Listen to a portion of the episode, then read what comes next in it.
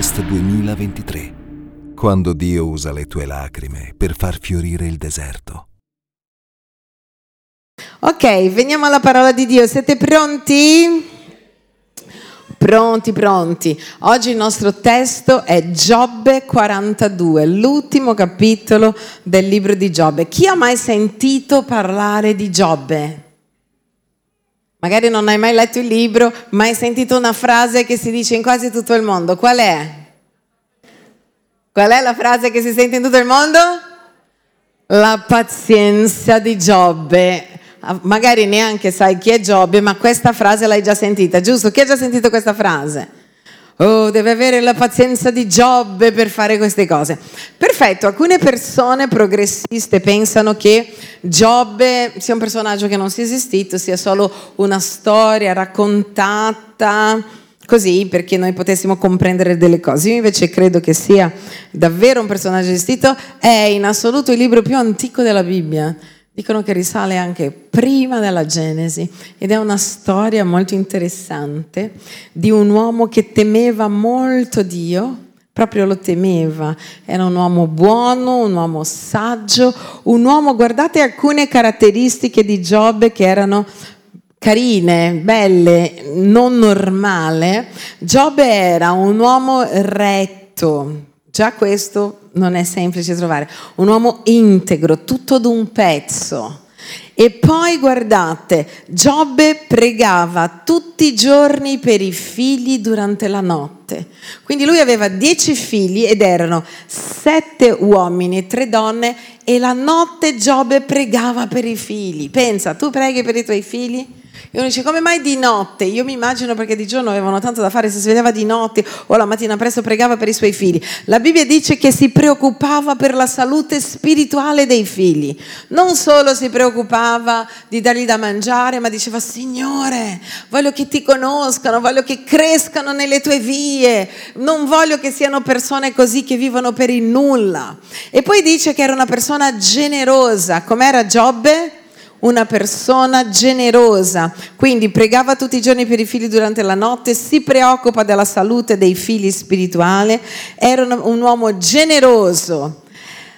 era agli occhi dei ciechi perché era una persona molto carina nel sociale, aiutava le persone, era anche la gamba di coloro che non camminavano. Giobbe era un uomo di sostegno, quindi una bravissima persona. Aiutava, dice la Bibbia, gli afflitti, le vedove e parlava con sollievo al loro dolore sempre aveva una buona parola e anche economicamente benediceva molto la gente perché era un uomo, dice la Bibbia, molto ricco, dite com'era, molto ricco. E dice che Giobbe è, anche un uomo che è stato duramente provato da Dio. Perché? Cosa avviene? Così che non leggi tutti i 42 capitoli. Eh? Oggi risparmierete 42 capitoli. Cosa succede con Giobbe? Allora, Giobbe era così, quindi pregava per i figli, era un uomo buono, tutti conoscevano Giobbe per la sua bontà, perché era integro, i figli lo amavano, quindi immaginate un quadretto super wow. Avviene che in quel tempo la Bibbia dice che Satana andava in giro, gironzolando sulla terra. In quel tempo lui poteva ancora gironzolare sulla terra. Quando Gesù è morto sulla croce, in Apocalisse 12 dice che da quel giorno Satana non ha più potuto passeggiare in cielo e dice guai a voi o terra perché l'accusatore dei vostri fratelli adesso è giù e quindi lui non ha più accesso oggi al cielo, ma ai tempi di Giobbe, non era venuto ancora Gesù a portare via i nostri peccati sulla croce, Giobbe quindi ci faceva questo giro sulla terra. E Giobbe va da Dio e sfida Dio. E Giobbe dice, hai visto? Giobbe no, scusate, Satana. E Satana dice a Dio, hai visto il tuo servo Giobbe?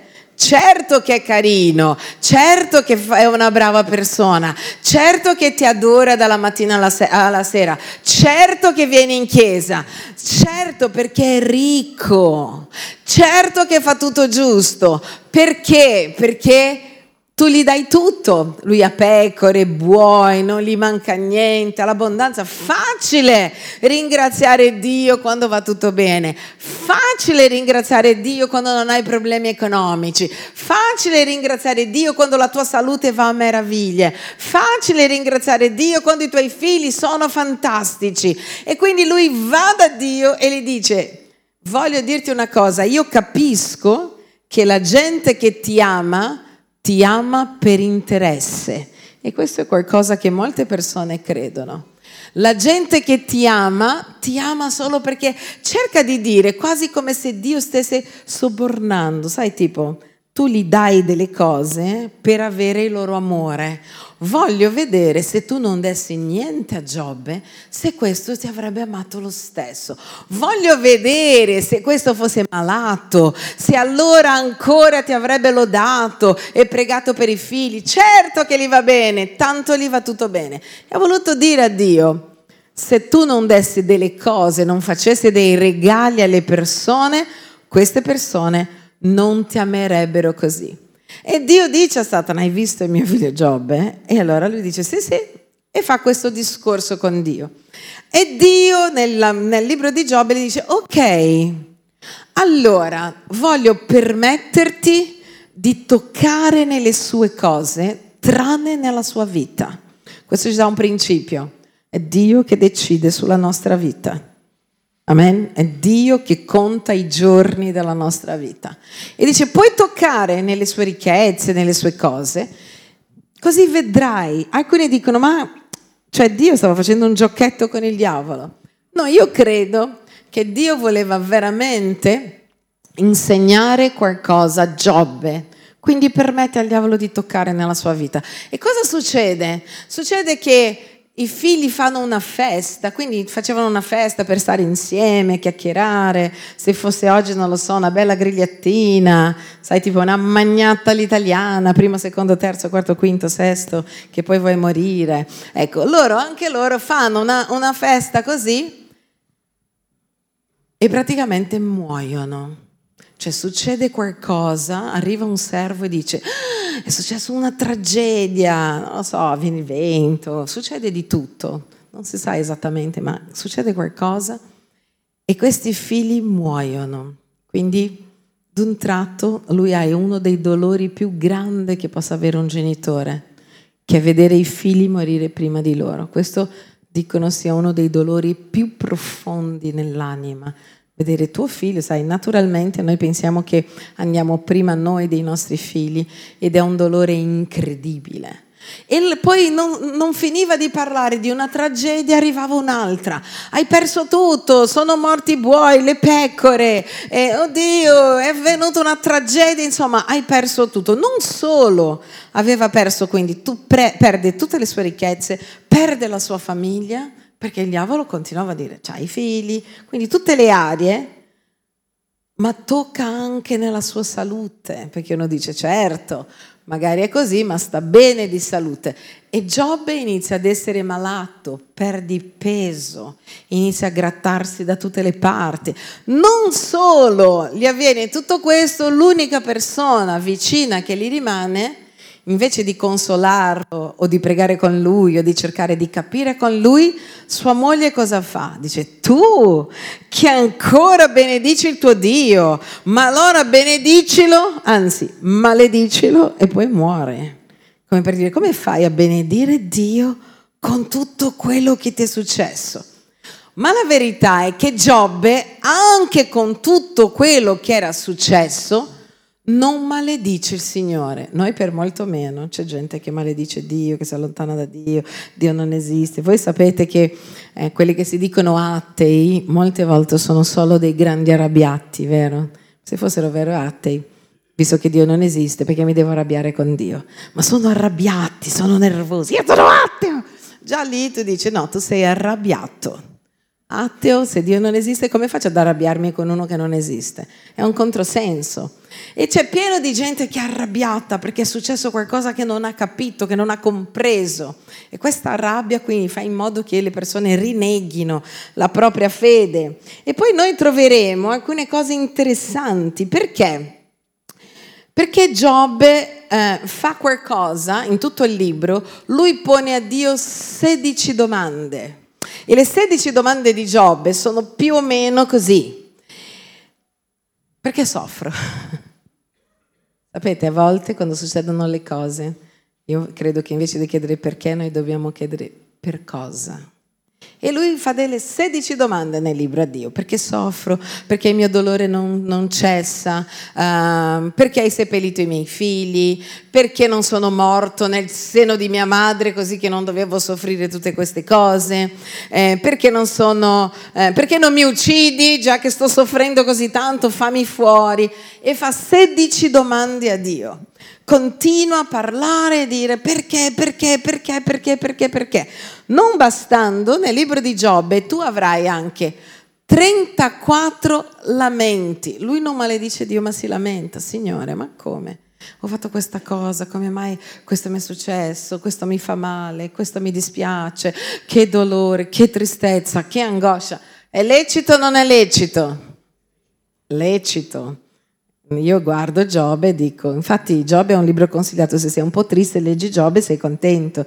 Finisce e dice, oh ero felice, non lo sapevo, che vita meravigliosa che ho. Tu leggi Giobbe e ti tira su, perché tutti i problemi che hai tu dici io non ho problemi. Sai che quando incontri uno con un problema vero, tu dici io non ho problemi. Io mi ricordo qualche anno fa è venuto qua a predicare da noi un pastore dell'Indonesia, non so chi c'era, il pastore è di Leo, e lui ci ha raccontato della persecuzione dei cristiani in Indonesia, ci ha detto delle cose terribili. Io mi ricordo una di queste cose che erano due bambine che predicavano il Vangelo, bambine che erano credenti ed erano diventate conosciute perché avevano una grande fede ed è arrivata a casa dei genitori, questa è una storia vera eh, in Indonesia, persecuzione dei cristiani, è arrivata a casa dei genitori la testa di queste bambine.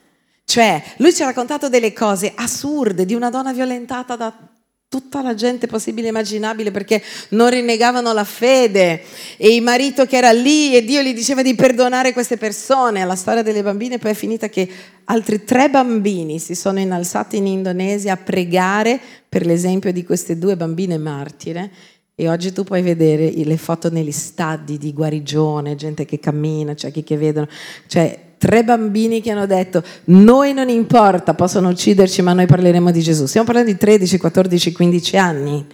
Cioè gente con la pelle dura, gente con una fede che dice non c'è niente che possa uccidere la mia fede, puoi uccidere il mio corpo, ma non ucciderai la mia fede, come i primi martiri, Lucia o Santa Lucia, Barbara o Santa Barbara, come viene conosciuta in Italia, sono ragazze che hanno detto uccideteci, potete uccidere il nostro corpo, ma non ucciderete la nostra fede, perché la fede non è una cosina acqua e zucchero, quando tu fai un'esperienza con Gesù, davvero non riesce a rinnegare, perché non è un concetto, è un'esperienza.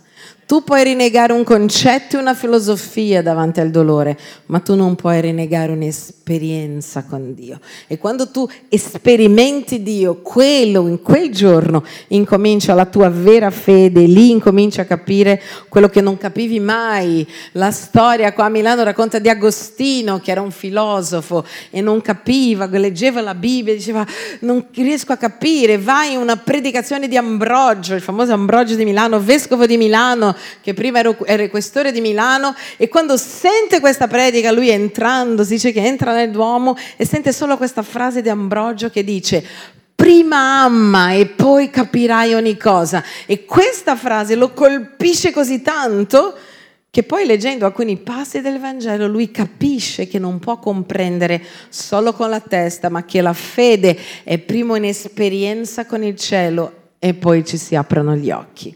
Amen? Questo si chiama amore. Per esempio, chi ha mai amato qualcuno qua? Tutti gli umani dicono a me, almeno un cane, qualcuno hai amato? Perfetto, se proprio non c'era nessuno, perché sai che oggi ci sono quelli che amano i cani e non le persone. Quindi, allora, quando tu ami qualcuno, magari anche quando sei fidanzato, non sei giovane, immagina, questa persona magari ha dei difetti e tutta la famiglia vede, vi è mai capitato questo? Questo è così. Eh? Quando ami cosa fai? Dimmi giustifichi. Ma questo non vuole lavorare, non è che non vuole, è che non può, perché adesso sta studiando. Ma vuoi frequentare questa persona? Ma guarda come si veste. Non è che si veste così a caso, lui vuole vestirsi così.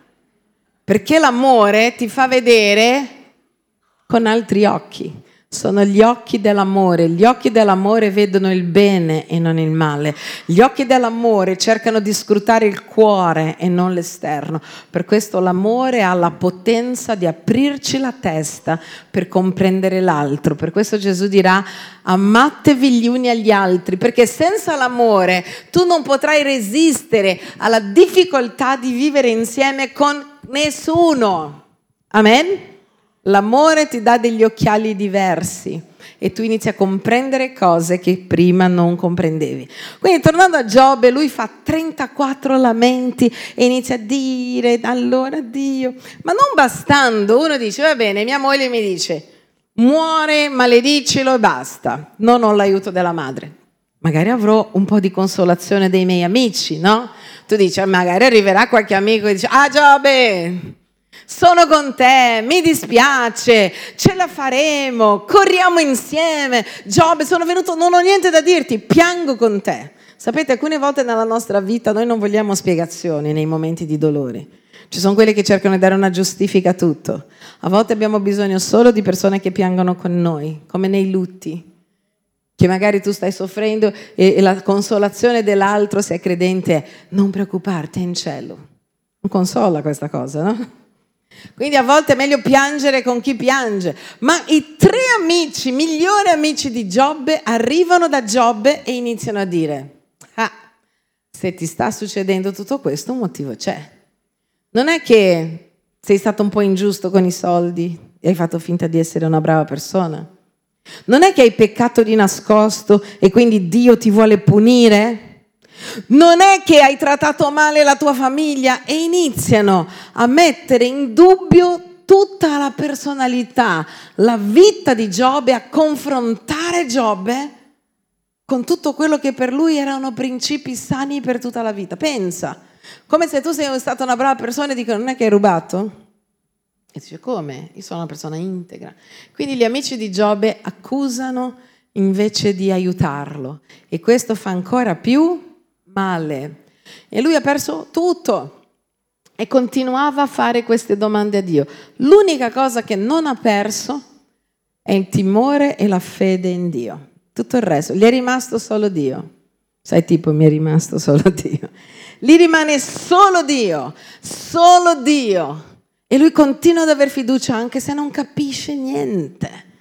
E poi in questo momento lui fa una dichiarazione che cambia la storia. E la sua dichiarazione è una delle frasi più famose del libro di Giobbe. Lui fa così, non ha gli amici, non ha la moglie dalla sua parte, i suoi figli sono morti, ho perso tutto. E lui dice così, ma io so che il mio Redentore vive e vivrà. E quando lui dice questa frase, ma io so che anche se c'è un caos attorno alla mia vita, il mio Redentore vive e vivrà, Dio gli risponde. Dio risponde alla fede e non al bisogno. Dio è la persona che è vicino a te. Dio risponde alla fede e non al bisogno.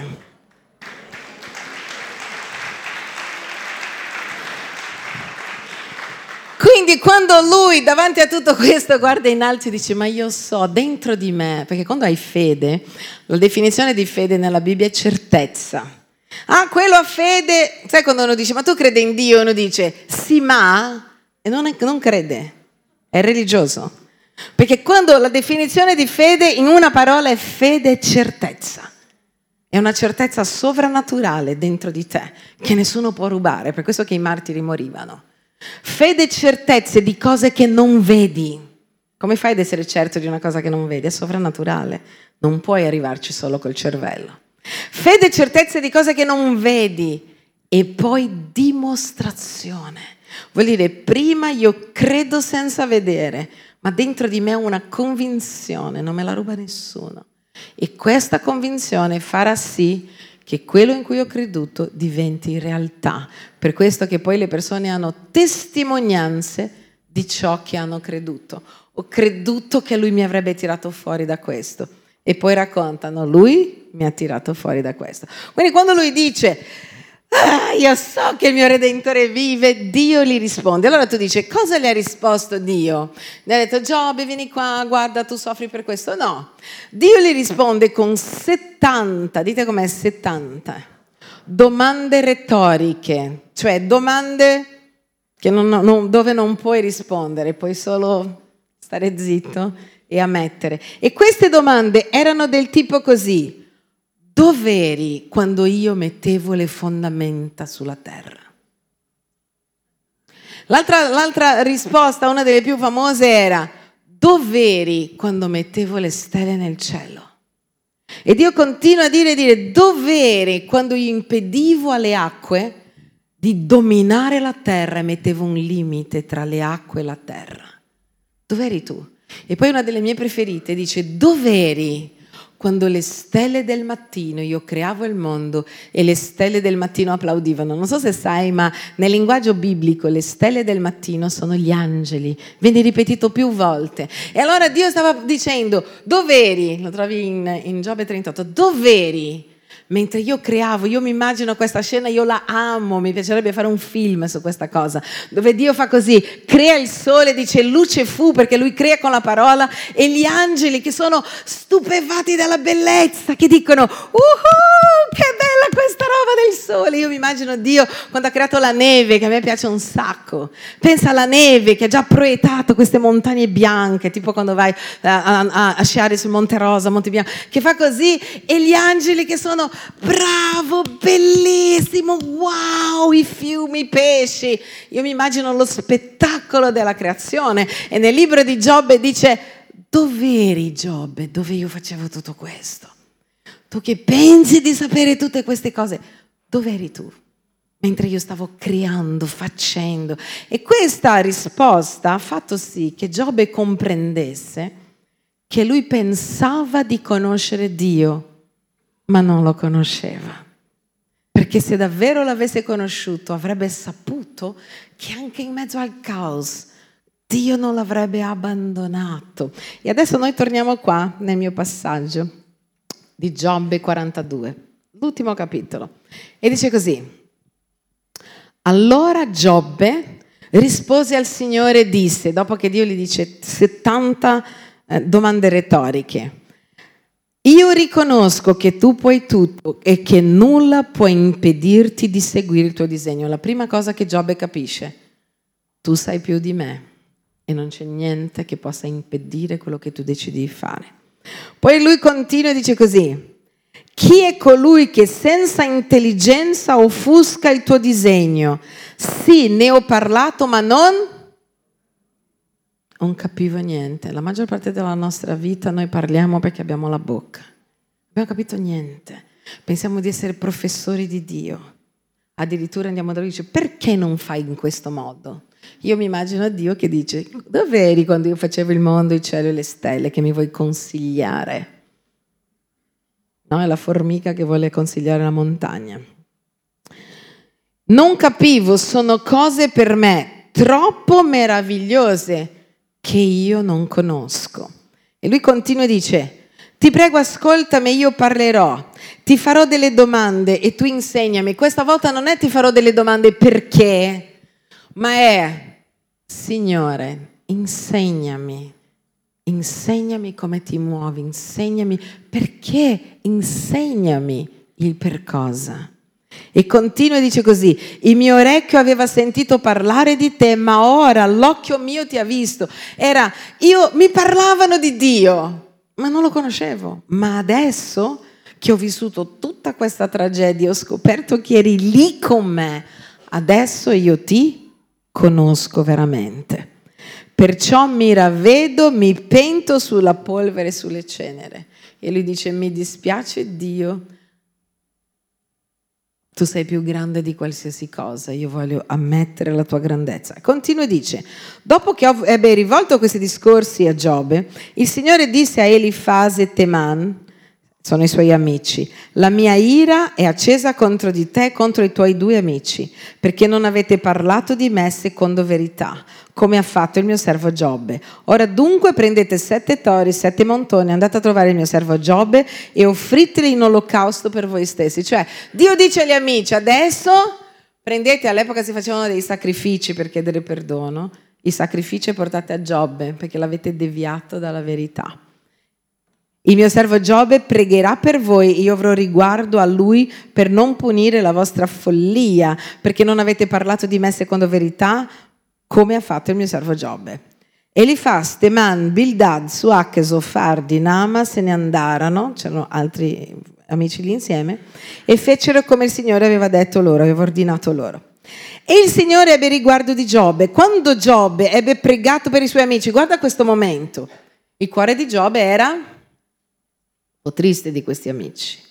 Giobbe era ancora malato, loro portano il sacrificio come per dire Giobbe perdonaci e dice quando Giobbe ebbe pregato per i suoi amici il Signore lo ristabilì nella condizione di prima e gli resi il doppio di tutto quello che gli era appartenuto.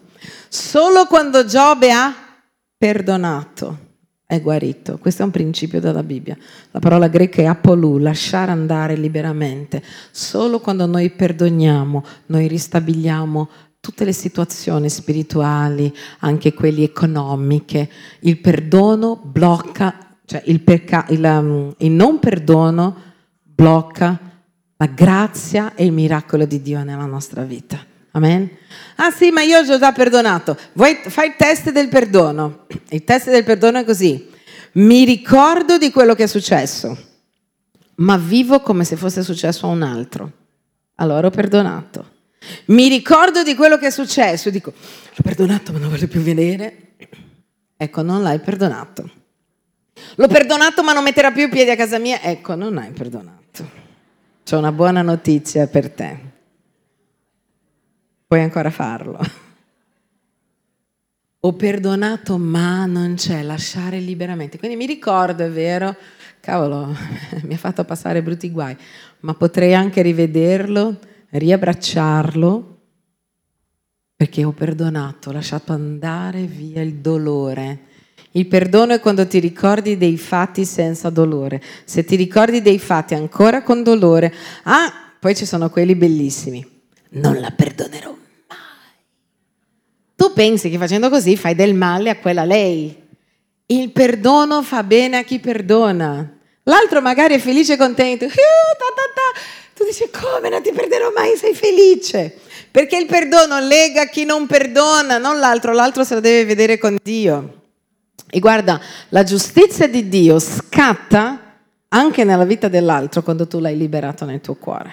Quando tu cerchi di fare giustizia con le tue proprie forze non succede niente, ma vuoi vedere la giustizia di Dio, libera perdono e lascia che sia Dio, che è il giusto giudice, a giudicare, a risolvere per te quella persona. Amen? Quindi bisogna lasciare andare. Quando Giobbe lascia andare, dice e il Signore ristabilì la condizione di Giobbe e gli reso il doppio di tutto quello. Tutti i suoi fratelli, tutte le sue sorelle e tutte le sue conoscenze di prima vennero a trovarlo, vuol dire che prima non erano venute. Mangiarono con lui in casa sua, continua e dice così. Lo confortarono, adesso era facile, lo consolarono di tutti i suoi mali che il Signore le aveva fatto cadere addosso e ognuno di loro gli diede un pezzo d'argento e un anello d'oro. L'anello era simbolo di alleanza, l'argento simbolo di redenzione.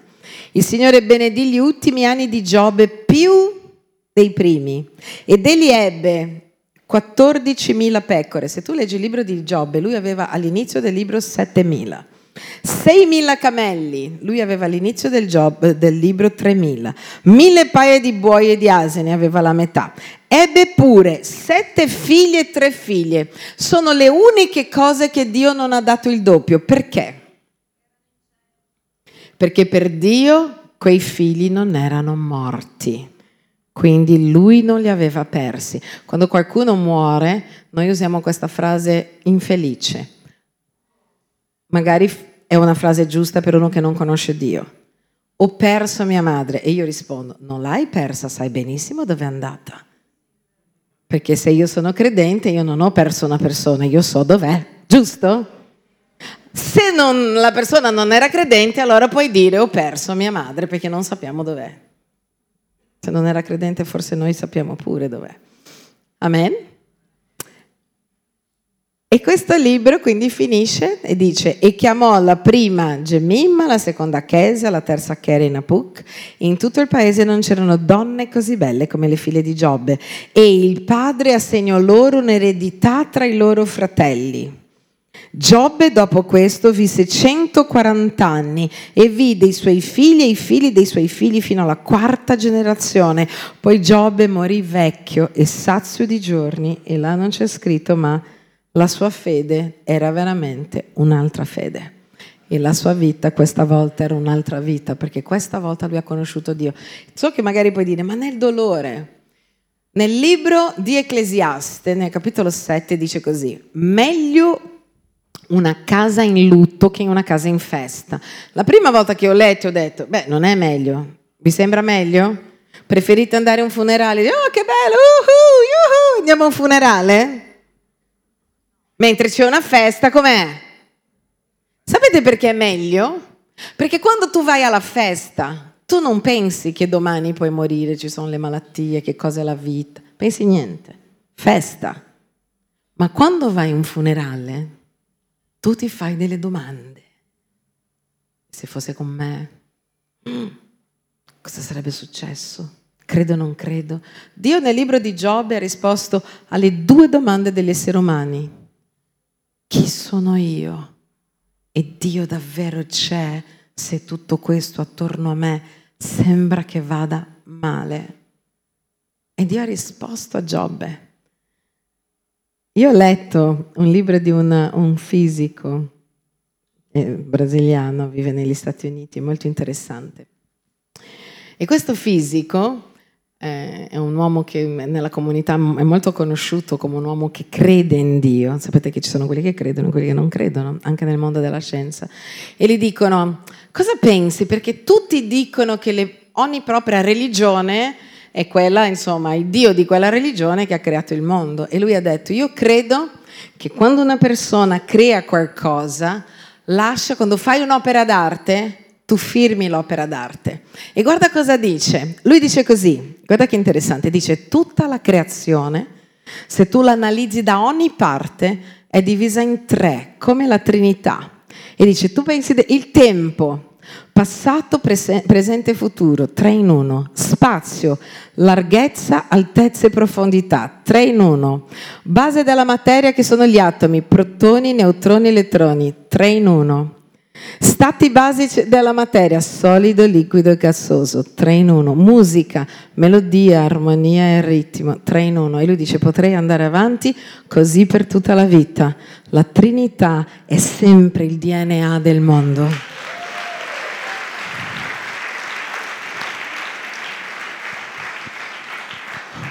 Poi hanno incominciato a fare altre domande e chiedono a questo fisico, ma come mai noi non vediamo questo nei giornali? Dice, perché la comunità scientifica ha preso una sua filosofia e non vuole studiare niente che confermi la creazione.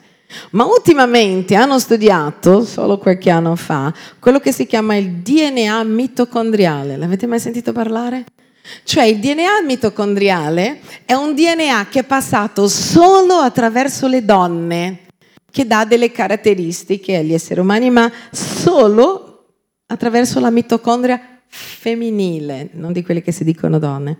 L'hanno chiamata addirittura, questo studio, si chiama la teoria di Eva oggi. Sapete perché? Perché hanno analizzato donne da tutto il mondo, Asia, India, con gli occhi più tirati, eh, le, le, donne di, nere, bianche, hanno preso gente dall'Alaska, dal Sud America, dall'Europa, da Israele e analizzando tutto il DNA mitocondriale sono arrivati a una conclusione. Tutte le donne vengono da una donna sola. Per questo li hanno chiamato la mitocondria di Eva. La donna che ha studiato questo per ultimo si chiamava Rebecca Elian e l'uomo che ha, il genetista che ha dato questo nome, il nome di Eva si chiama Brian Sykes. Guarda cosa dice. La teoria di Eva mitocondriale, ossia scoprire l'origine dell'umanità, si basa sullo stesso tipo di analisi, in particolare sul DNA mitocondriale umano, hanno permesso al genetista inglese Brian Sykes di chiarire le modalità con cui le popolazioni agricole si sono diffuse dal Medio Oriente all'Europa preistorica popolata da cacciatori e raccoglitori. Oltre all'origine delle popolazioni polinesiane dimostrate essere nel sud-est asiatico, questi e molti altri risultati della tecnica della mitocondria DNA sono esposti nel volume Le sette figlie di Eve, le comuni origini genetiche dell'umanità. Quanto più studi, più ti dichiara, diceva così Isaac Newton, che non so se sapete, ma lui era molto credente e anche nella sua teoria, nella, nella, mm, nella teoria di Isaac Newton, non so se vi ricordate, ma lui mette un G grande per parlare di genetica, che per lui era God, era Dio. Isaac Newton diceva, quanto più studio, più comprendo che c'è una mente pensante in tutto quello che noi facciamo. E ho visto un post questa mattina proprio perché era in tema che c'erano due pupazzi di neve uno diceva all'altro nessuno ci ha fatto, noi siamo qua per caso, la neve ci è caduto addosso e abbiamo anche il naso con una carotta. Perché noi vogliamo rinnegare le evidenze che ogni essere umano ha un buco nel cuore a forma di Dio. Tu puoi fare di tutto, Voglio diventare ricco, diventi ricco e ancora il coso. Ho bisogno di sposarmi, ti sposi, non va bene una moglie, cambi moglie, due, tre, quattro mariti, quattro e non succede niente. Continua a cercare, è una continua ricerca che smetterà solo quando fai un'esperienza con il cielo e quel pezzo del puzzle, per questo che dicono io non ho un buco nel cuore a forma di Dio. Allora puoi anche non avere altre cose, ma hai questa certezza per questo che quando una persona si converte e dice avevo tre mogli, adesso si sposa con una per tutta la vita, perché non ha più bisogno di scuse per riempire quel buco enorme che è dentro di lui. Il buco è riempito con la presenza di Dio e noi per lui siamo sempre preziosi. Amen? Sempre preziosi. Guarda cosa dice Marshall Nuremberg, premio Nobel di biologia. Siamo un essere programmato geneticamente, siamo un essere computerizzato. Abbiamo 60 triliardi di cellule vive, un metro e 70 di DNA e in questo 1,70 metro e 70 102 triliardi di DNA. Siamo così perfetti che quando studi la perfezione puoi dire wow, ma come siamo tutti dottori in creazionismo? Andiamo lì in giro dire, oh, secondo me, e ci inventiamo delle robe. Gesù è stato in India, dove l'hai letta sta roba? Perché Maria Maddalena, dove l'hai letto? Nel libro Da Vinci, non nella Bibbia, l'hai letto nel libro e vendi queste teorie ridicole perché siamo tutti dottori in creazionismo, per questo che la gente non crede. Quando noi continuiamo a cercare, anche se non cerchi nella Bibbia, tu troverai, perché la Bibbia dice che chi cerca trova e scoprirai che sei prezioso per Dio, anche se non credi, anche se gli dice di no, lui continua ad amarti. Chi è un genitore qua? Anche se tuo figlio ti dicessi, io non voglio più essere tuo figlio, cosa fai? Lo licenzi? Visto che mi ha detto che non vuole più essere mio figlio, no, sai cosa fai? Se sei credente, preghi per questo figlio più di quanto pregavi per l'altro. Quando un figlio arriva e dice c'hai un figlio buono, tutto a posto, l'altro è drogato, bandito, cosa fai? Che se ne frega, vado a prendere il figlio del vicino che è buono?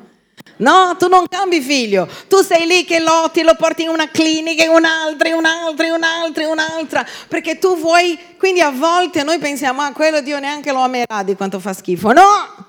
Dio è padre, per questo la Bibbia dice che lui ama i peccatori e lui è venuto per gli ammalati, perché lui è padre e il padre ha un amore sovrannaturale quando il figlio è in difficoltà, non al contrario, allora non ama la, no, ama tutte e due, Dio è abbastanza Dio per amare quello in difficoltà e quello che va bene.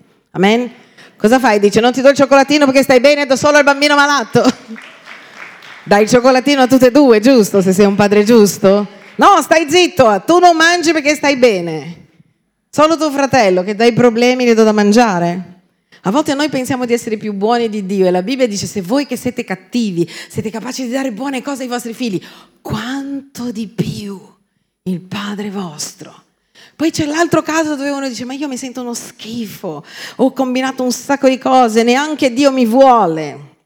Quanto c'ho qua? Quanto? 100 euro. Chi vuole 100 euro? Adesso lo vuoi perché è bello. E se io facessi così? Vuoi ancora 100 euro? Valgono ancora?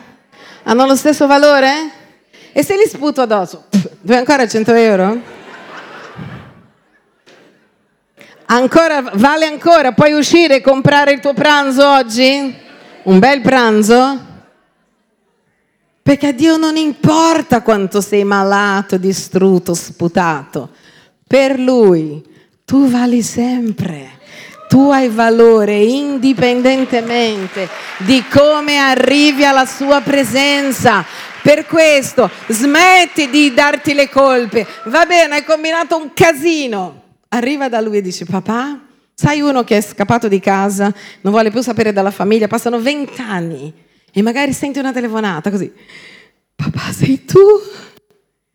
Sono disastrato, posso tornare a casa? Cosa gli dice? No, sei andato via. Un padre non manderebbe via il figlio. Dove sei? Ti vengo a prendere. Ma è da vent'anni che io non ti parlo perché sai, pensavo che eri un mostro. Adesso che ho visto il mondo, ho scoperto che non sei un mostro, anzi sei mio padre. Dio ti accoglierà perché lui ti ama. La cosa più bella di Dio è la sua paternità per noi, è la sua grazia per noi. L'amore di Dio raggiunge i nostri cuori. E sai perché poi noi lo amiamo, veniamo qua, cantiamo, balliamo, vogliamo dare la nostra vita, vogliamo andare in missione, te lo dico io. Perché diciamo, come fa ad amarmi ancora? dopo tutto quello che combino. Odio la gente, parlo male, dico che giornata orribile, faccio cose brutte anche se non hai ucciso nessuno qua dentro, noi a volte siamo tremendi. E lui invece di venire da me e dire basta, lui mi fa così, vieni. E questo amore così incondizionato è imbarazzante. Per questo che noi lo serviamo per gratitudine. Dice io lascerei qualsiasi cosa, casa, padre, madre, fratelli, non mi interesserebbe nient'altro per la gratitudine di uno che ama e mi ama così come sono. Ah, ma io non riesco a fare niente. Guardate, cos'è questo? È una mela che viene da un albero di o da una pianta di mele, giusto? Dentro una mela ci sono dei semi. Io posso mangiare la mela e mettere questi semi dentro la pattumiera. Avrò altre mele? No. Ma se io prendessi il seme e lo piantassi, io avrei altre mele? La parola di Dio è un seme. Se tu permetti che la parola di Dio entri dentro il tuo cuore, tu, anche se prima non avevi fatto niente di buono, incomincerai a portare buoni frutti. Ma se tu l'ascolti come oggi, la butti nella patumiera, tu non vedrai questi frutti. Ma questo non vuol dire che non avevi potenziale per vederli. Perché dentro ogni mela c'è un potenziale albero. Dipende se la seminerò o se butterò via il seme. Ma se io la seminerò, sicuro io vedrò frutti e frutti in abbondanza. Ed è questo che Dio vuole fare con la tua vita e con la mia vita. E lui dice andate e portate frutto e che il vostro frutto rimanga. Portate frutto, frutto in abbondanza. Noi siamo stati creati. L'Apostolo Paolo dice due cose che amo. Lui dice, voi siete i poiema di Dio. Sapete cos'è questa parola in greco? Voi siete la poesia di Dio. Cioè Dio scrive le cose più belle che senti dentro di te. Dio scrive le cose migliori che Lui ha dentro di te. Tu sei la poesia di Dio. E l'Apostolo Paolo continua negli Efesini e dice, non solo sei la poesia di Dio, ma sei stato creato per compiere opere buone. Noi siamo stati progettati, pensati per fare cose belle sulla terra. E poi lui dirà, per questo Cristo in voi è la speranza di gloria. Non voi da soli, ma Cristo in voi è la speranza di gloria. Amen. Lui spera di manifestare la bellezza del cielo attraverso la tua vita mentre abbracci qualcuno, mentre ami qualcuno, mentre perdoni qualcuno. Tu sei l'espressione dell'amore di Dio. Paolo direbbe ancora, siamo delle lettere scritte dal cielo. Non è meraviglioso? Sapevi di essere una lettera, sapevi di essere una poesia, sapevi di essere stato creato, creata per fare cose meravigliose sulla terra e che Dio sta sperando che proprio tu che lo conosci faccia queste cose meravigliose. Amen. A volte giro il mondo per missione non vedo sui giornali queste cose, ma vedo. Mi ricordo una volta in Cambogia queste signore australiane che hanno lasciato i loro nipotini e sono andate a togliere le bambine prostitute dalla strada. E dicevo, che gente bella! Sono stati creati per la bellezza.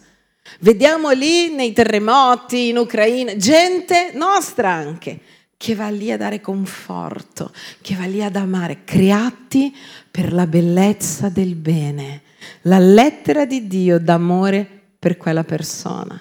Sei magari la lettera di Dio d'amore per un altro, magari il Signore ti tocca il cuore e ti dice guarda, regala a quella ragazzina lì 100 euro. E magari per quella ragazzina tu sei la lettera di Dio che gli sta dicendo, forse solo lei sapeva di aver bisogno, io conosco il tuo bisogno io conosco chi tu sei, io conosco la bellezza che ho piantato dentro di te. Se tu mi permetterai di piantarla, porterai molto frutto il tuo frutto rimarrà. Per questo si scrivono storie, libri su alcune persone, frutti che sono rimasti. Amen. Questo è il sogno di Dio per te, alziamoci che preghiamo.